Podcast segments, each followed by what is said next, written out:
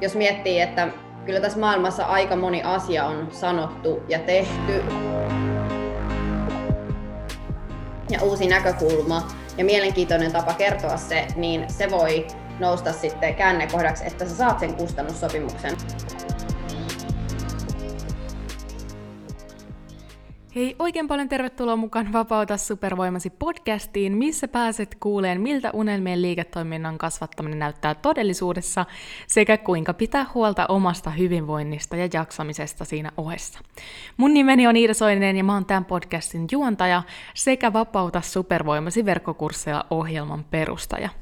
Nyt tämän jakson alkuun mä haluan tunnustaa sulle jotain – Mä en koskaan nuorempana ollut mikään erityisen hyvä kirjoittaja tai ainakaan äidinkielen opettajien mielestä.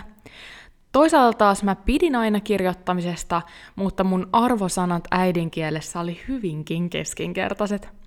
Ja sit lukiossa mä päätin panostaa kirjoituksiin ja mä kirjoitinkin äidinkielestä eksimian, mutta mun äidin ensimmäinen kommentti oli, siis sinä Iida sait äidinkielestä eksimian. Jep, rakkautta ja välittämistä voi osoittaa hyvin monella tavalla. Mutta joka tapauksessa mun taustasta huolimatta mulla on ollut jo pitkään salainen haave, nimittäin kirjoittaa kirja tai jopa useampi tulevaisuudessa. Ja ehkä sullakin on ollut. Mutta tiedätkö, kuin helposti joku asia jää vaan haaveeksi, koska sä et tiedä, miten sen voi saavuttaa. Mutta toisaalta taas silloin, kun sä tiedät konkreettiset askeleet sen tavoitteen saavuttamiseksi, alkaa myös unelmasi kirkastua ja itse haave muuttua todeksi. Ja sen takia mä oon ihan super innoissani tämän päivän jaksosta, koska meillä on tänään vieraana aivan uskomattoman upea, taitava Taru Tammikallio, jonka esikoiskirja Oman elämäsi superstara Toteuta ammatilliset unelmasi julkaistiin syksyllä 2020. Ja tässä jaksossa Taru tulee siis kertoa meille viisi askelta siihen, kuinka hän sai aikanaan ensimmäisen kustannussopimuksen ja tietenkin kuinka nyt säkin voit pystyä samaan. Taru voisi sanoa olevan oman elämänsä superstara, sillä hän itse asiassa teki hyppyn tuntemattomaan ja vaihtoi varhaiskasvatuksen opettajan työt media-alan yrittäjän arkeen. Nykyään Taru toimii siis medialan yrittäjänä, toimittajana ja oman elämäsi superstara-valmennuskonseptin ja yhteisön perustajana. Lisäksi hän tekee omaa musiikkia artistinimellä Taru sekä suunnittelee ja tuottaa räätälöityjä mediasisältöjä. Oman muutoksensa myötä Taru haluaa valmentaa ja inspiroida myös muita ottamaan rohkeasti askeleita unelmiaan kohti sekä saavuttamaan ne. Eli toivottavasti saat innoissasi, koska tässä jaksossa Taru itse asiassa paljastaa mitään säästämättä parhaat vinkit sen erinomaisen kirjaidean keksimiseen sekä tietenkin sen ekon kustannussopimuksen saamiseen. Mutta vielä ennen kuin mä päästän Tarun niin sanotusti irti, niin mä haluan kertoa sulle yhdestä ihan supersiististä asiasta, jota mä oon työstänyt viime viikkoina. Nimittäin ensi viikolla tiistaina 9.2. mä tuun järjestään ensimmäisen kerran tällaisen ihan uudenlaisen verkkotapahtuman, joka on tarkoitettu kasvuhaluisille verkkokurssien tekijöille. Ja tämän verkkotapahtuman tarkoituksena on nimenomaan auttaa sua saamaan lisää selkeyttä ja varmuutta siihen sun tekemiseen sekä ke- tietää uusia strategioita yleisön kasvattamisesta verkkokurssien rakentamiseen, lanseeraamiseen ja tulojen skaalaamiseen, riippumatta siitä, että missä vaiheessa ta- saat tällä hetkellä sitä sun yrittäjyyden, yrittäjyyden tai digiyrittäjyyden matkaa. Eli jos sulla on tällä hetkellä haasteena se, että sulla on vaikka miljoona verkkokurssi-ideaa, mutta sä et yhtään tiedä, että mikä niistä olisi riittävän hyvä, tai että sun pää, pää on pyörällä koko ajan kaikesta niistä asioista, joita sun pitäisi saada aikaiseksi, mutta sä et yhtään tiedä, että no mut mistä mun kannattaisi lähteä liikkeelle, mihinkä mun kannattaisi nyt tässä kohtaa keskittyä. Ja lisäksi susta tuntuu, että sä oikeasti rakastat sitä, mitä sä teet, mutta sä et vaan ole onnistunut muuttaan sitä tuottavaksi verkkokurssiksi, niin siinä tapauksessa tämä strategiapäivä tulee olen sua varten, koska tämän strategiapäivän päätteeksi mä lupaan, että sä tiedät tismalleen, missä vaiheessa sä oot sitä sun digiyrittäjyyden matkaa, eli mihin sun oikeasti kannattaa seuraavaksi keskittyä päästäksesi eteenpäin. Ja sen lisäksi sulla on oikeasti semmoinen valmis askel askeleelta suunnitelma tehtynä seuraaville kuukausille, sekä tietenkin sä tiedät, että miten sä saat myös ne projektit valmiiksi. Sekä tietysti sulla on semmoinen hyvä fiilis, hyvä tekemisen meininki, ja sä oot valmis ottaa noita askeleita sun verkkokurssiunelman saavuttamiseksi. Eli käy tutustumassa tähän strategiapäivään, eli koska se järjestetään, mitä kaikkia se pitää sisältää ja miten se pääset liittyä mukaan, tämän podcast-jakson muistiinpanoista löytyvästä linkistä. Ja muista, muista liittyä mukaan, olisi ihan mahtava saada sut sinne osaksi tätä strategiapäivää. Ja jos hei jostain syystä et pääse osallistumaan livenä, niin sun on mahdollista katsoa sitten se tallenne jälkeenpäin. Mutta toivottavasti oot nyt valmiiksi, eiköhän hypätä jakson pariin. Olen Iida Soininen, entinen sisältöstrategi ja nykyinen täyspäiväinen digiyrittäjä. Aikanaan, kun aloitin kasvattaa mun sivubisnestä, mulla ei ollut aikaa, rahaa eikä osaamista. Tähän pisteeseen pääseminen on pitänyt sisällään lukuisia epäonnistuneita yrityksiä, oppimatkoja sekä hetkiä, kun meinasin luovuttaa. Mutta nyt voin sanoa eläväni merkityksellistä, vapaata ja oman näköistä elämää ja pääsen auttamaan myös muita tekemään samoin. Luin Vapauta supervoimasi podcastin, jotta saisit yksinkertaisia, askel askeleelta strategioita, minkä avulla säkin onnistut rakentamaan uniikin liiketoiminnan verkkoon. Jos siis oot yrittäjä tai yrittäjyydestä haaveileva ja haluat muuttaa sen, mitä tiedät, osaat ja rakastat vakaaksi tuloksi, oot tullut just oikeaan paikkaan. Hei ihan super paljon tervetuloa Taru mukaan Vapauta supervoimasi podcastiin. Niin mahtavaa vaan saada vihdoin sut mukaan tänne. Ja hei ihan alkuun super paljon onnea sun esikoiskirjastasi. Kiitos paljon ja kiva tosiaan kun saatiin tämä homma nyt järjestymään.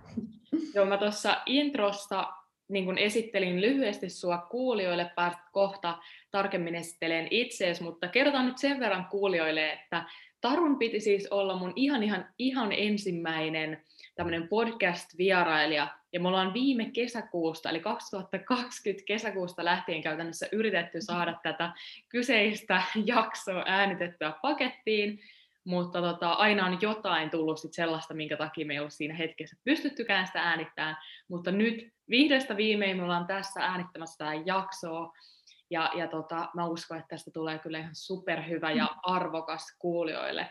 Mutta hei, mikä fiilis Taru tällä hetkellä? E- esikoiskirja ulkona ja nyt se on jo vähän aikaa ollutkin, mm-hmm. ollutkin myynnissä, mutta mikä fiilis on siitä? No tosi hyvä, että kyllä mä oon siihen tyytyväinen, mutta niinhän sitä sanotaan, että jos sä oot niin kun vuodesta toiseen ajattelet, että se sun esikoiskirja on tosi hyvä, niin sit sä et ole kehittynyt, niin nyt mä oon sitten sitä tälleen niin kun reilu puoli vuotta tässä nyt, ei kun puoli vuotta suunnilleen tässä kirjan julkaisusta, niin mä oon nyt sitä vähän lukenut, niin kyllä mä heti keksin sieltä parannettavaakin, mutta näin se menee. Mutta on siis kyllä tosi tyytyväinen ja ja se, mistä mä oon aivan super innoissani, on se, että, että palaute on ollut ihan sairaan hyvää ja on niin kuin tykätty siitä mun kirjoitustyylistä, niin se on kyllä ihan huippua. Joo, siis mä oon myös katsonut niitä palautteita, mitä sä oot jakanut, niin, nä, niin kuin nähtävästi on kyllä todella todella hyvä kirja, vaikka mä pystyn kyllä tuon ymmärtämään, tai varmaan itsellä sama, että ollaan heti kun sun oma ajattelu ja tietämys ja kaikki kun kehittyy, niin sit kun sä palaat sen kirjan pariin, niin on silleen, että oh my god, että vitsi, tolla lailla mä oon ajatellut silloin ja huomaa, mitä tekisi toisella lailla.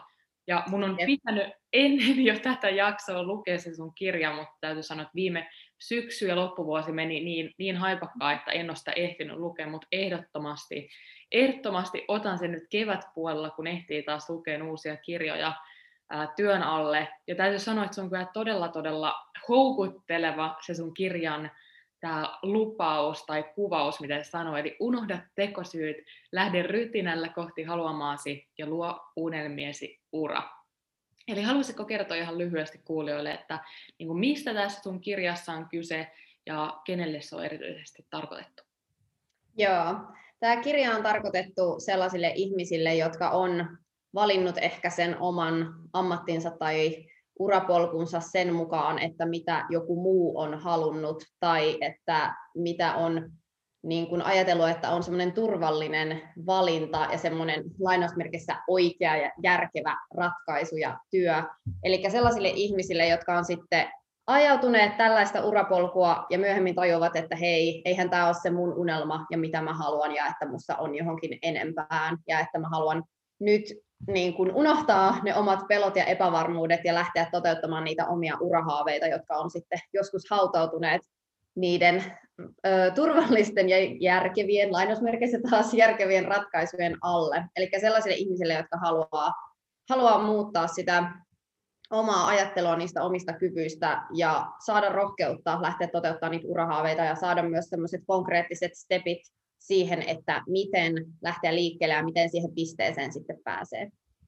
Okei, mahtavaa. Itse asiassa tuli semmoinen vielä mieleen siihen liittyen, kun sullahan on tähän samaan periaatteessa konseptiin liittyvä verkkovalmennus, eli oman elämäsi superstara verkkovalmennus, niin pohjautuuko se sun verkkokurssi tavallaan tähän samaan menetelmän prosessiin, mitä sä tarjoat siellä kirjassa, vai näetkö sä, että ne on niinku toisiaan, toisiaan, toisiaan tukevia niin sanotusti?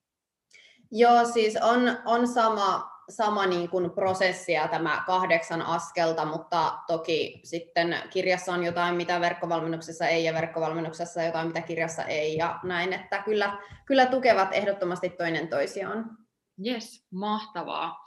Ja vielä ennen kuin hypätään itse jakson aiheeseen, eli viisi askelta sen kustannussopimuksen saamiseen, niin ihan lyhyesti voisitko vielä kertoa kuulijoille, jos he ei satu tietää, kuka sä oot, että kuka, kuka on Taru, mistä sä tuut ja tietenkin mitä sä teet?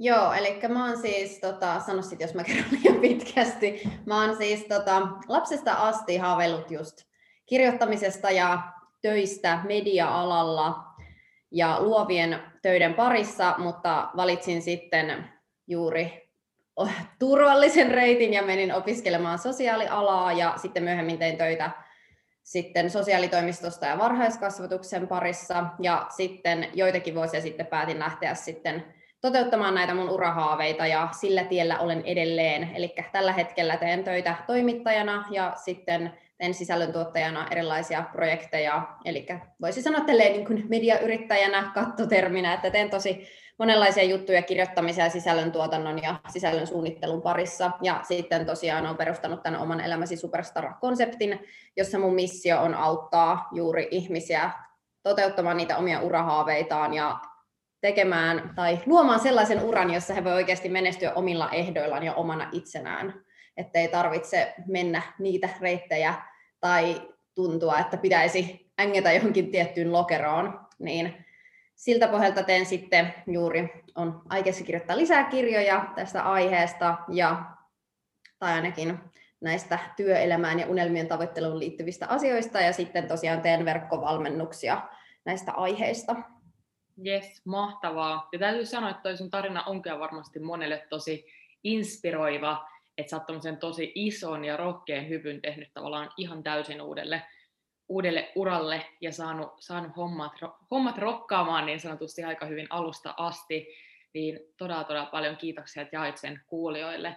Ja täytyy myöntää, että mä oon ihan super innoissani tästä tämän päivän jaksosta, eli sä tuut jakaa ne konkreettiset askeleet siihen, että miten sä oot onnistunut saamaan tämän ensimmäisen kustannussopimuksen ja varmasti miten tuut sitten jatkossa saamaan niitä lisää koska tässä itse asiassa introssa mä vähän paljastinkin, että mulla itsekin on ollut aina haaveena se kirjan kirjoittaminen, ja tietysti pitkään se on ollut semmoinen vähän kaukainen haave, mutta varmasti tässä lähivuosina sekin tulee konkretisoituun, niin tota, vielä ennen kuin startataan noihin askeleisiin, niin on viimeinen kysymys sulle. Eli on, oliko sulle jotain tällaisia pelkoja tavallaan, tai vähän sama kuin mitä tässä mun kuulijoilla on paljon tähän lanseeraukseen liittyviä pelkoja, että on aina, aina jännä hetki, kun ne verkkokurssin ovet aukeaa, niin oliko sulla jotain pelkoja siihen niin kuin kirjan myyntiin liittyen, eli, eli siihen, että mikä se vastaanotto on ja tuleeko se saamaan myyntiä ja näin? No, um, no totta kai se aina jännittää, mutta toisaalta mä oon yrittänyt olla silleen miettimättä sitä liikaa, koska se on juuri tuollaisessa painetussa kirjassa paha, että sä et pääse sitä korjailemaan toisin kuin sä voit vaikka jotain no vaikka just blogipostausta sitten muokata paremmaksi ajan saatossa, niin sitten tavallaan kun sä oot päästänyt sen kirjan käsistäsi, niin sitten sit tavallaan sä et voi enää tehdä sille mitään, että et sit mä oon yrittänyt ajatella, että se on ollut se, niin sen hetkinen minun paras, mihin, mitä, mihin olen pystynyt, kauhean kieli menee solmuun. Ja sitten mä oon yrittänyt ajatella vaan, että no, että se on tällainen sen hetken tuotos ja se, se on mikä on. tai että mä oon yrittänyt olla sille stressaamatta siitä asiasta ja on ollut kyllä sille hyvä vastaanotto, kuten tuossa sanoin, että ei ole tullut, tai siis on tullut siis hyviä palautteita. Mahtava kuulla. Ja se on, se on tämä luovan työn mun mielestä tosi hyvä asenne, mikä sulla siihen on, koska se on, mikä tässä luovassa työssä on, että se on sitä kasvuprosessia. Sun täytyy uskaltaa tehdä se eka draftiversio, eka valmis versio, ja ymmärtää just se, että se on se, mikä, mihin mä tällä hetkellä parhaaseen pystyin, mutta jotta mä pääsen eteenpäin, kehittää vielä jotain parempaa, vielä jotain inspiroivempaa, niin mun täytyy, täytyy tämä ensimmäinen versio vaan saada ulos. Eli ihan, ihan mahtavaa. Mutta hyvä, toivottavasti siellä kuulijana oot nyt oikein oikein valmiissa ja innoissasi, koska nyt mä päästän vähän niin kuin tarun, tarun tästä puhumaan, esittelemään, kouluttaa, kouluttaa tästä aiheesta, eli mitkä ne viisi askelta kustannussopimukseen saamiseen on. Eli nyt sä saat Taru kertoa ne kuulijoille. Joo, no eli tietysti ensimmäisenä se hyvä idea, se idea siitä kirjasta, että mikä on se juttu, mistä sä haluat kertoa ja mitä sä pystyt antaa ihmisille ja opettaa heille tai miten sä voit inspiroida heitä. Eli miettii sen, että mistä sä haluat kirjoittaa sen kirjan ja mistä sulla on sanottavaa ja mikä on se viesti, mitä sä haluat muille tuoda. Ja näin, se on tietysti se ensimmäinen askel. Ja sitten kakkonen olisi se, että teet synopsiksen, eli sen esittelyn siitä kirjasta, että mitä, mitä siihen tulee ja kenelle se on suunnattu, mitä uutta se tuo ja miksi juuri sä oot oikea ihminen kirjoittamaan sen kirjan, koska, koska tosi paljon varmasti tänä päivänä tulee kirjaehdotelmia ja sitten ei osata jotenkin tuoda sitä omaa vahvuutta ja sitä syytä, että miksi saat just oikea ihminen tekemään sen kirjan, niin se on tärkeää, että sä mietit, että mitä juuri sinulla on annettavaa ja mikä tekee siitä sun ideasta ainutlaatuisen ja mitä uutta se tuo ihmisille. Ja tähän kannattaa kirjoittaa myös ajatuksia siitä, että miten sä ajattelet, että sitä kirjaa kannattaa markkinoida. Että onko sulla esimerkiksi hyviä verkostoja, jonka kautta sille kirjalle voisi saada levikkiä, tai osaatko sä itse tehdä hyvin markkinointia, tai onko sulla vaikka paljon seuraajia somessa tai tosi sitoutuneet uutiskirjan tilaajat. Että kaikkea tämmöistä kannattaa tuoda esille siinä, koska, koska kustantamon on aina helpompi tarttua siihen ideaan, jos he tietää, että okei, että tällä on jo niin kuin kuulija tai ei kuulija, kuulijapodcastit mielessä. Täällä on jo lukijapohja ja seuraajapohja, jotka todennäköisesti on kiinnostunut tästä kirjasta. Joo. Ja sitten Tosi... Sano vaan, jos mä puhun liian nopeasti. Mä, haluan, mä haluan tästä välissä aina heittää vähän välikysymyksiä, koska mä uskon, että Ää, tai koska itselle tämä, prosessi ei ole tuttu, niin mä uskon, jos mulle herää joku kysymys, niin se todennäköisesti on kuulijoillakin, niin mä muutaman välikysymyksen annan tästä kohtaa ennen kuin sä lähdet liik- tai jatkat eteenpäin seuraaviin askeleisiin. Eli siihen ideaan liittyen, eli kun eka steppi oli se, että päätät tietysti idea sille kirja, kirjalle, niin ää, se mitä mä tavallaan tähän verkkokurssiaiheeseen liittyen opetan kuulijoille on se, että sulla on tietysti hyvä hyvä olla mielessä sellainen aihe, mikä on sulle tosi tärkeä, mutta mille tietysti löytyy myös ansaintapotentiaalia, eli mitä tietysti se sun yleisö tarvitsee. Ja sitten sen lisäksi on tosi tärkeää miettiä se oma tarkka kohderyhmä, unelmaopiskelija, ja rajata sitä nicheä, markkinarakoa niin kuin tavallaan tosi pieneksi, niin näkisikö sä, että tässä niin kuin kirjan kirjoittamisessa kanssa, että mitä selkeämmin ää, sä pystyt rajaan sen sun unelman lukijan sen markkinaraon myös tässä tapauksessa, niin se on semmoinen, mitä sitten noin kustantamot arvostaa. Joo, kyllä varmasti se pitää niin kuin siinä ideavaiheessa ja sitten siinä synopsiksessa tuoda esiin, että mikä tai siis kuka on se kohdeyleisö sille kirjalle, koska sittenhän se on aina helpompi markkinoida ja myydä sitten eteenpäin jälleen myyjille. Yes, mahtavaa. Ja vielä tuohon synopiksen kirjoittamiseen ja siihen arvoon liittyen, niin haluatko antaa jotain konkreettisia esimerkkejä, vaikka mitä sä itse itse käytit, sä siis tuossa hyvin annat jo konkreettisia esimerkkejä, että mitä ottaa siinä huomioon, mutta jos sä muistat tämän sun ensimmäisen kirjan hakuprosessia, niin mitä semmoisia sun omia ainutkertaisuustekijöitä, unikkeja tekijöitä sä laitoit, laitoit siihen?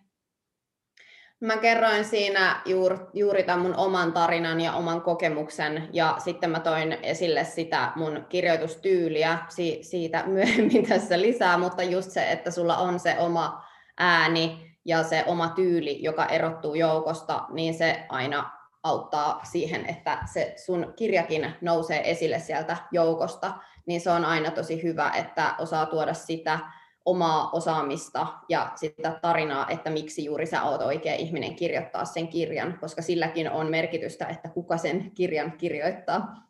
Ei ihan superhyvä kiitos, kun ton jaoit, koska se nimenomaan just siinä jollekin saattaa olla tosi hankala vaikka miettiä, jos se ei ole tosi syvällä vielä markkinoinnissa, että no vitsit, kuka se mun unelma-opiskelija on, kuka se, mikä se mun niche voisi olla, mutta toi tarina, se on ehdottomasti se yksi hyvä tavallaan keino löytää se oma niche, oma markkinarako, mutta samalla myös se, miten sä erotut muista, koska joskus se, että sä mietit sitä, että okei, no mitä mä oon vaikka, mitä haasteita mä oon käynyt läpi elämässäni, mitä tämmöisiä haasteita mä oon voittanut, mitä ehkä tavoitteita mä oon saavuttanut, niin usein se voi olla myös se keino löytää sit se oma, oma tavallaan tässä tapauksessa unelman lukija tai verkkokurssille unelma opiskelija. Ei tosi hyvä pointti.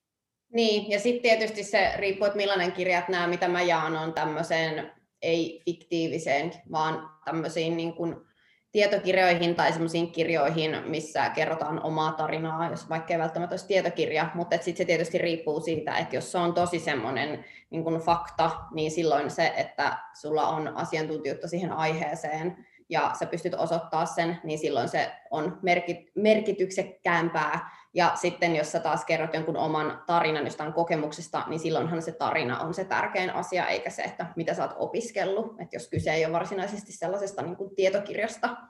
Niin tosi hyvä pointti, koska tässä itse asiassa varmaan on just yleisössä, varmaan niin kuin sanotaanko, että just näitä kahta kategoriaa. Eli on mm. enemmän sellaista, että kellä on se oma tarina, joka on johtanut sen jonkunnäköisen liikeidean verkkokurssin perustamiseen, jonka pohjalta myös kirjaa voisi kirjoittaa, tai sitten on tämmöistä selkeämpää asiantuntijabrändiä, ja tietysti jonkun verran vähän niin kuin menee päällekkäin, mutta et on sitten se selkeä, että on jonkun tietyn tämmöisen asian asiantuntija, ja silloin ehkä tämä jälkimmäinen on tärkeämpi, että sun pitää sitä omaa asiantuntijuutta pystyä osoittamaan. Joo, ja sitten se, mikä tietokirjoissa, mä puhun nyt yleisesti näistä tietokirjoista eikä romaaneista, niin niin on tärkeää, että on se sisällysluettelo, jotta se kustantamo näkee, että sä oot oikeasti miettinyt sitä rakennetta ja että mitä se kirja konkreettisesti sisältää, koska vaikka olisi hyvä idea ja hyvä tyyppi kirjoittamaan sitä kirjaa, niin sitten jos ei pysty yhtään hahmottelemaan, että no mitä tämä kirja sisältää, mikä se rakenne on ja mitä aiheita ja otsikoita siellä on, niin sitten se on tosi vaikea sanoa, että no mitä se oikeasti sitten olisi se kirja, että idea on tärkeä, mutta se tarvii vielä vähän sen niin kuin rungon siihen, että mitä se kirja oikeasti sisältää. Ja kun mä itse tein sisällysluetteloa, niin siellä on samoja elementtejä, mutta kyllähän siitä tuli tosi paljon erilainen sit loppupeleissä. Eli ei kannata ajatella, että sun pitäisi oikeasti keksiä se valmis, vaan lähdet vaan hahmottelemaan, että mitä kaikkea siellä voisi olla. Että ei se kustantamokaan oleta, että se olisi niinku se lopullinen versio. Mutta tärkeää miettiä kuitenkin se kaari, että mistä se alkaa, mitä se sisältää ja mitä kaikkea sinne sitten kuuluu. Joo, tosi, tosi hyvä pointti. Ja tämä on itse asiassa tämä on siinä mielessä mielenkiintoinen aihe kanssa, koska tämmöisen, siis nyt koko ajan, kun mä katson tätä prosessia tähän, tähän tota, kustannussopimuksen saamiseen, niin tässä on tosi paljon samoja elementtejä tietysti kuin siinä, että jos sä lähdet nollasta liikkeelle tekemään verkkokurssia, niin tässä on niin kuin todella, todella paljon samoja elementtejä. Ja, ja just sama tässä, kun sä teet alustavan sisällysluettelon, niin saman lailla mäkin opetan sen verkkokurssin tekemisestä, että lähde liikkeelle siitä, että sä mietit sen tavallaan just sen jonkunnäköisen prosessin muutoksen viitekehyksen, jonka pohjalta sä teet sen suurin piirtein sen, sen sisäl, sisältösuunnitelman, ja sitten vasta sen jälkeen sä lähdet tavallaan kasvattaa sitä ja miettiä, että okei, no mitä konkreettisesti mä opetan tässä verkkokurssissa, niin sama mm. prosessi toistuu tässäkin, että sä teet sen isomman kuvan, isomman sisällysluettelon, mutta ei tietenkään tarvitse vielä tässä kohtaa lähteä sen pidemmälle. Joo, ja sitten tämä ei ole välttämättä pakollinen, mutta ehdottomasti suosittelen kirjoittamaan sen tekstinäytteen sinne, koska mä niin kun uskon, että kun se kustantamo näkee sitä sun kirjoitustyyliä, niin vaikka se sun idea ei olisi mikään maailmaa räjäyttävä uusi juttu, niin sulla on todennäköisesti täysin ainutlaatuinen tapa. Tosi tärkeä pointti, koska jos miettii, että kyllä tässä maailmassa aika moni asia on sanottu ja tehty, ja periaatteessa jos miettii vaikka jotain, no vaikka tavoitteiden saavuttamista, niin, tai vaikka kunnon kohottamista, niin kyllähän ihmiset tietää periaatteessa ne perusasiat ehkä siitä, ja eihän se asia välttämättä muutu niin kuin kuitenkaan ihan päänlaelleen, niin sitten kun sä pystyt osoittamaan, että sulla on kuitenkin uutta sanottavaa siitä ja uusi näkökulma ja mielenkiintoinen tapa kertoa se, niin se voi nousta sitten koska mulla ainakin se oli tosi tärkeä osa se kirjoitustyyli, että se mun kirja erottuu joukosta, niin sen takia suosittelen kyllä, että teet sen tekstinäytteen, jossa sä annat sen sun oman äänesi ja tyylisi näkyä ja kuulua.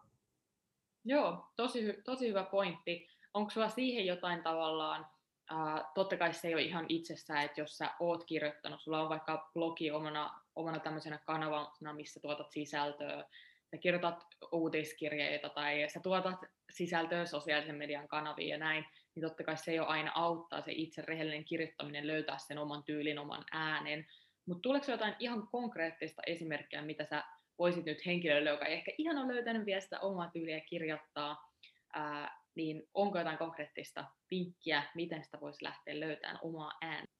No tietysti se, että kirjoittaa paljon, niin sitä kautta se kokemus siitä ja se fiilis, että no millä tyylillä haluaa puhua ihmisille, niin löytyy. Ja sitten kannattaa miettiä sitä omaa persoonaa ja sitä, että miten puhuu ylipäätänsä, ja siihen voi pyytää sitten apua lähipiiriltä, koska he osaa usein sanoa sille tarkemmin, että millainen sä oot tyyppinä, oot sä tosi räväkkä vai oot sä semmoinen asiallinen vai rauhallinen, niin sitten sä todennäköisesti voit sitten tuoda näitä asioita siihen omaan kirjoitustyyliin niin se, että se kuulostaa sinulta, niin se on niinku semmoinen hyvä lähtökohta.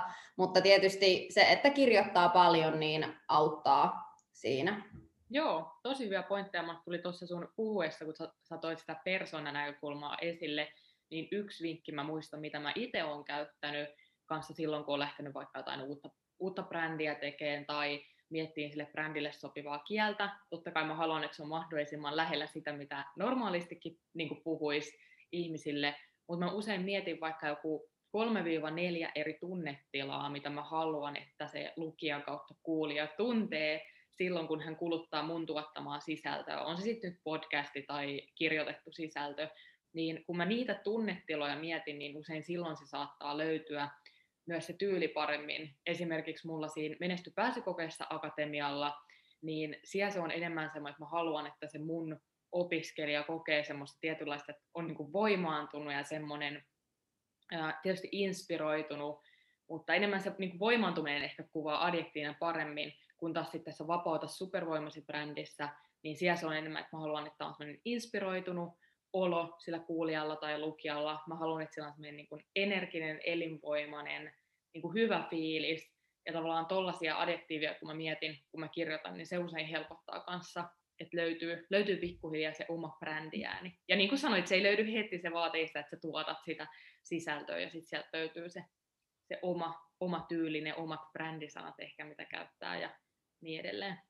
Jep, se on kyllä tosi hyvä pointti, että miettii niitä tunnetiloja, mitä haluaa saada siinä vastaanottajassa aikaan. Ja sitten jos se tuntuu tosi vaikealta, että jos vaikka nyt haluaa juuri tuoda vaikka tätä innostusta, niin siinä esille siinä omassa kirjoitustyylissä, niin sitten kannattaa lukea muita, as, muita asioita, muita uutiskirjeitä, kirjoja, mitä tahansa, blogeja, somepostauksia ja katsoa, että mi- miten niihin on saatu se innostunut fiilis ja sitten vähän niin kuin, ottaa siitä itselleen, että miten voisi itse lähteä liikkeelle. että se, että sä näet muita, muita sellaisia tekstejä, joista sul tulee se innostunut fiilis, niin sitten sulla ehkä tulee se, että a, tämä on se juttu, mikä tekee siitä tekstistä sellaisen, että tulee se fiilis, niin kannattaa lukea ja kirjoittaa paljon.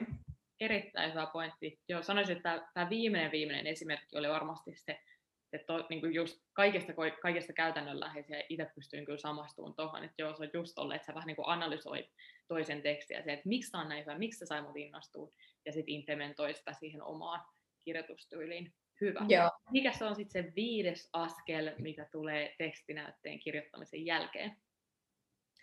No se, että sä käyt läpi kustantamoja ja mietit, että minne se sun kirjasi voisi sopia, koska jos sen lähettää ihan summan mutikassa joka paikkaan, jos sä oot kirjoittamassa tietynlaista kirjaa ja sitten sä huomaat jälkikäteen, että okei, nämä ei julkaise tämän tyyppistä kirjallisuutta ollenkaan, niin vähän sama kuin työhakemusta lähettäessä, että sun pitää perehtyä siihen paikkaan, mihin sä oot lähettämässä sen hakemuksen ja miettiä, että miten sä kommunikoit sen heille niin, että se innostaa heitä. Eli kannattaa valita muutama kustantamo tai miksei enemmänkin, jos löytyy sellaisia, joihin se sun kirja voisi sopia, mutta et ei lähetä sitä ihan summanmutikas joka paikkaan, vaan perehtyy siihen, että, että millaista kirjallisuutta se kustantamo julkaisee ja millaisia kirjoja he mahtaisi etsiä tällä hetkellä ja sitten lähettää sen heille, että he kokee, että se kirja sopii heidän valikoimiinsa. Jes, mahtavaa. Ja näkisikö sä, että onko yleisesti nämä vaikka mitä nyt kustantamoja Suomesta löytyy, niin pitsaako ne hyvin itse omilla sivuillaan selkeästi sen, että että niin kuin, minkä tyyppisiä kirjoja ne tuottaa vai vaatiiko tämä, oliko tämä sun mielestä iso vaihe, vaati paljon tutkimustyötä vai oliko se aika niin selkeä, että sä pystyit heti näkemään, että okei, nämä kustantamot voisi sopia mulle? Jotkut kustantamot kyllä kertoo nettisivuillaan aika selkeästi, että millaista ne julkaisee, ja sellaisen on sitten tietysti helppo valita, että lähettääkö vai ei. Ja sitten osa varsinkin ehkä isommat kustantamot sit julkaisee tosi paljon eri tyylisiä. Et sitten, jos siellä nettisivuilla ei käy suoraan ilmi, niin sitten kannattaa katsoa, että mitä kirjoja esimerkiksi viime vuonna on julkaistu ja mitä on tulossa, niin sitten se antaa osviittaa siitä, että mikä toimii tällä hetkellä ja tietysti joku täysin muu, uusikin idea todennäköisesti toimii tosi hyvin, että ei kannata nyt sen perusteella jättää lähettämättä, että sitä omaa, oman tyyppistä ideaa ei ole julkaistu, vaan ehdottomasti kannattaa lähettää, jos tuntuu, että se on semmoinen, joka sopii juuri siihen, että ne on edes jollakin tavalla samantyylisiä. Mutta kyllä kustantamosta riippuen vaatii jonkin verran perehtymistä, mutta en kokenut, että tämä olisi todellakaan ollut se työläin asia tässä. Okei, no niin, se on, se on hyvä tietää tälle, että kuinka selkeästi se voisi löytää sen oman, oman itselle sopivimman kustantamon. Ää, tuleeko sinulle vielä mieleen tästä kohtaa, tai tämä on itse asiassa semmoinen ehkä, voisi jopa oman kokonaisen jakson tehdä tähän aiheeseen liittyen, eli tavallaan mitä tapahtuu sen jälkeen, kun sä oot saanut sen kustantamo, tai sun kustannussopimuksen, ja sä lähdet kirjoittamaan sitä kirjaa, niin onko sulla siihen näköisiksi, että siihenkin on joku ihan oma prosessi, mistä voi oman jakson tehdä, vai mitä sä sellaiset nopeat vinkit siihen laittaisit vielä, että, että tota, mitä sitten siinä kohtaa ottaa huomioon? Siis siinä kirjaa kirjoittaessa? Niin, että ollaan kun lähtee, lähtee liikkeelle, lähtee kirjoittaa kirjaa.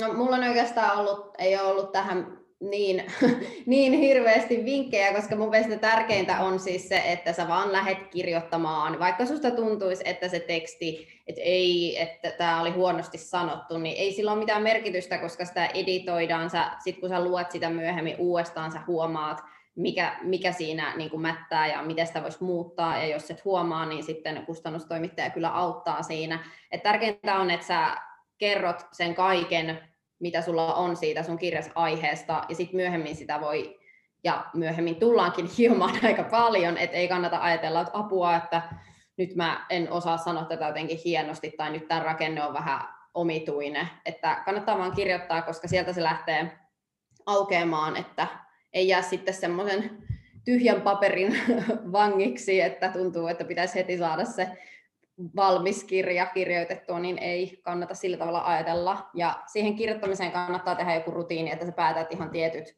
häiriöttömät ajankohdat, kun sä kirjoitat sitä kirjaa. Ja sitten sä teet sitä, vaikka susta tuntuisi, että sua ei inspiroi se sillä hetkellä, niin lähet kuitenkin tekee, koska usein siinä, kun sä lähdet kirjoittaa, niin sä huomaat vartin päästä, että no sulla olikin sitten sanottavaa. Ja joskus voi olla, että se jälkikäteen toteat, että okei, että ei ollut kauhean niin kuin onnistunut tämä teksti, mutta ei se mitään, sä oot kuitenkin saanut sitä eteenpäin ja sitten sä voit muokata sitä jälkeenpäin, joten ei kannata täydellisyyden tavoittelun pahin vihollinen, kun kirjoittaa kirjaa.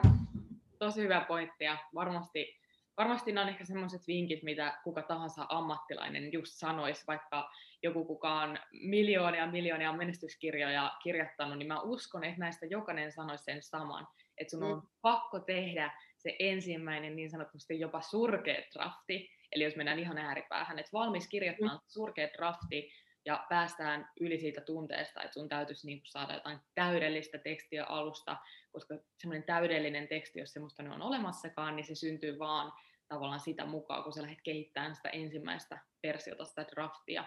Ää, mä tiedän, että sulla on vielä bonus, bonusaskel luvassa, mä päästään sut ihan kohta kertomaan sen, mutta mä haluan sen vielä kysyä sulta, että nyt jos ollaan tästä tietoa tavalla itsensä kehittämiseen liittyvän kirjallisuuden skenessä, niin mitkä on sun, sun kolme parasta lempi tämmöistä itsensä kehittämiseen unelmiin, tavoitteisiin liittyvää kirjaa, mitä sä oot koskaan lukenut? Mä tykkään tästä Jens Sinseron You Are Badass, se ykkönen ja sitten tämä kakkonen You Are Badass Making Money, vai oliko se toi otsikko, mutta kuitenkin rahan tekemiseen liittyy.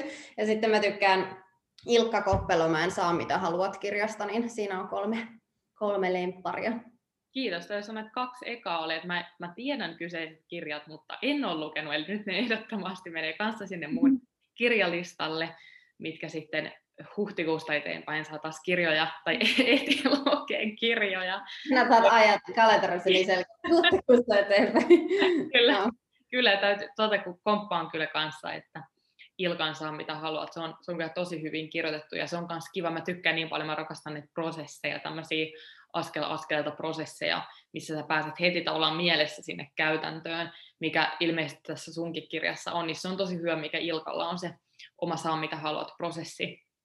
Eli ehdottomasti, jos siellä on, siellä on kuuntelija, joka ei ole lukenut Ilkan Saa mitä haluat kirjaa, niin ehdottomasti kannattaa se myös Tarun kirjan lisäksi ostaa.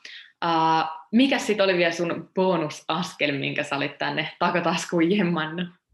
No se, että jos et saa kustannussopimusta, niin älä missään nimessä luovuta. Että oliko se Harry Potterin kirjoittaja, niin eikö se ollut 11 kertaa saanut pakit vai 10 kertaa ja sitten vasta sai, sai sopimuksen, että ei kannata luovuttaa, että hio sitä sun ideaa ja yritä uudestaan. Ja jos susta tuntuu, että, että sä haluat julkaista sen kirjan lähiaikoina tai tässä niin kuin pian, niin sitten sun kannattaa ehkä harkita sitä, että sä teet sen omakustanteena, koska sekin on ihan mahdollista ja uskon, että se tulee myös yleistymään, että ihmiset haluaa julkaista omakustanteita. Eli missä nimessä ei kannata antaa sen kustannussopimuksen saamatta jäämisen koitua sen kirjaunelman esteeksi, mutta jos sulla on sellainen fiilis, että sä haluat sitä kustantamon tukea, niin kehitä sitä ideaa ja sitten yrität uudestaan. Ja toki voi tulla myös uusia ideoita, että jos sulla on useampi kirjaidea, niin ei ole mikään semmoinen sanottu, että sun pitäisi kirjoittaa se sun eka idea ensimmäisenä, vaan sä voit oikeasti kokeilla niitä sun eri ideoita eri kustantamoihin ja katsoa, että mikä sitten toimii. Eli sinnikkäästi vaan uudestaan yrität, koska kaikki, jotka on onnistuneet jossain, niin ne on mitä todennäköisemmin saanut tosi monet pakit, ja niille on sanottu, että ei tämä tarpeeksi kiinnostava, tai ei tämä tarpeeksi uniikki, tai meillä on jo tämmöistä, tai ei tämä tuo mitään uutta, mutta se on vaan yhden ihmisen mielipide, ja vaikka olisi useammankin, niin se ei tarkoita, että se sun juttu ei voisi toimia ja menestyä. Todella, todella hyviä tärkeitä muistutuksia tähänkin asiaan. Ja sitten vielä ihan lopuksi mun viimeinen kysymys. Eli jos nyt ajattelee, että kuulija saisi kustannussopimuksen, niin mikä olisi semmoinen realistinen, taas kerran vastaus voi olla, että no riippuu täysin, kenestä ihmisestä puhutaan. jos nyt yleisesti heittäisit jonkun tämmöisen vinkin tai mallinat vaikka sun omaa kokemusta, omaa tilannetta, niin sen jälkeen kun henkilö on saanut kustannussopimuksen ja lähtee se itse kirjoittaminen, niin mitä sä sanoisit, että mikä on semmoinen realistinen aika saada se kirja kirjoitettua ja mitä se niin kuin päivittäisellä tasolla, viikoittaisella tasolla tarkoittaa, että kauan niin kuin, mitä sinne kirjoittamiseen on hyvä varata? Uh, pakko sanoa tämmönen, just tämä ärsyttävä, riippuu ihmisestä pointti, mutta se riippuu paljon siitä, että kuinka sisäistänyt saat sen asian ja kuinka niin kuin hyvin saat jo prosessoinut päässäsi sen, että mitä sä haluat kirjoittaa. Ja näin, että mä itse kirjoitin sen koko käsikirjoituksen siitä, se mun kirja on siis kolme ja puoli sataa sivua, ja mä kirjoitin sen viidessä kuukaudessa, ja mä en kirjoittanut edes joka päivä, ja mä tota, en tehnyt missään vaiheessa, että mä kirjoitin kahdeksan tuntia päivässä, koska en mun aivot ei pysty, ei pysty niin paljon kirjoittamaan, mutta että mä itse sain sen aika nopeasti ja tiedän, että moni käyttää paljon enemmän aikaa, että mun mielestä niin kun kyllä vuosi kannattaa ehkä varata sen kirjan kirjoittamiseen, että jos yhtään tuntuu siltä, että ei ole sit kiva, että jos on semmoinen kauhea niin kiireen tuntu siinä, että sitten jos saat sen nopeammin, niin hyvä, eihän mikään estä sitä, että se voitaisiin julkaista ehkä aikaisemminkin, mutta kyllä mä sanoisin, että vuosi, vuosi kannattaa ainakin. Okei, mahtavaa. Mahtavaa. Ja sanoisin, että se kuulostaa realistiselta just tuommoinen niin vuosi, mutta tosi hyvä pointti, että se niin riippuu, että kuinka selkeä sulla on se just, että mitä sä kirjoitat. että jos sulla on, on siihen tosi semmoinen sisäistetty, sä tiedät kaikki, mitä sä haluat sanoa, missä järjestyksessä ja, ja millä tyylillä, niin sittenhän se voi olla just tuollaisessa aika nopeastakin tahdissa, mikä sun tapauksessa on ollut. Hyvä. Jep. Ja sitten sekin vielä, että mä en ole itse haastatellut ketään tuohon mun kirjaan, että sitten jos sä vaikka haastattelet jotain eri alan asiantuntijoita ja keräät jotain tutkimustietoa siihen ja eri lähteitä, niin silloinhan siihen menee enemmän aikaa kuin se, että sä kirjoitat jonkun oman tarinasi tai mistä nyt ikinä kirjoitatkaan, mutta just hyvä huomioida vähän se, että millä tavalla se sen kirjan aiot toteuttaa. Tosi hyviä pointteja. Mutta hei, Kiitos ihan super, super paljon, Taru, että saatiin sut vieraaksi Vapaata supervoimasi podcastiin. Mä uskon, että todella, todella moni sai tästä jaksosta paljon. Ja varmasti ehkä mä väitän jopa, että monet sellaiset kuuntelijat tämän jakson, kellä ei ole ollut ehkä ajatuksena edes lähteä kirjoittamaan kirjaa, mutta sitten sieltä joku pieni tämmöinen luovuuden siemen sitten lähti liikkeelle ja voi olla, että tulee, tulee sellaisia kirjoja tulevaisuudesta henkilöitä, ketkä ei ollut ajatellut alun perin sitä kirjoittaa. Mutta vielä lopuksi kerro hei kuulijoille, äh, mistä he voi oppia sulta lisää. Eli kirjahan oli oman elämäsi superstara ja mistä se voi ostaa. Ja kerro, kerro sun pääkanavat, missä sinua kannattaa seurata. Joo, kirjaa voi siis ostaa kirjakaupoista ja mä en edes varmaan tiedä mistä kaikkialta, mutta kirjakaupoista ja sitten voi tilata ihan netistä Prismasta ainakin ja kun pistää Googleen, niin kyllä varmasti löytää, että mistä kirjaa voi tilata. Ja mua voi seurata Instagramissa at oman elämäsi superstara. Ja sitten LinkedInissä olen nimellä Taru Tammikallio, koska se on nimeni. ja ihmiset ovat LinkedInissä omalla nimellään. Ja sitten mun nettisivuilta oman elämäsi superstara.fi löytyy sitten lisää Siinä se oli. Jos pidit tästä jaksosta, niin jaa sun kuunteluhetki somessa tägämällä mut at Iida Soininen ja jätä rohkeasti mulle palautetta vaikka yksityisviestin puolella, eli missä sä pidit eniten tästä jaksossa, mitä uutta sä oivalsit ja tietenkin mitä sä haluaisit kuulla jatkossa lisää. Muista myös liittyä mukaan Vapauta supervoimasi sisäpiiriin, missä jaan mun parhaimpia vinkkejä sekä tietenkin kerron aina uusimmasta podcast-jaksosta – tapahtumista sekä muista inspiroivista materiaaleista, joita mä oon tehnyt sua varten helpottaakseni ja nopeuttaakseni sun matkaa digiyrittäjyydessä menestymiseen. Nähdään taas ensi viikolla saman aikaan samassa paikassa.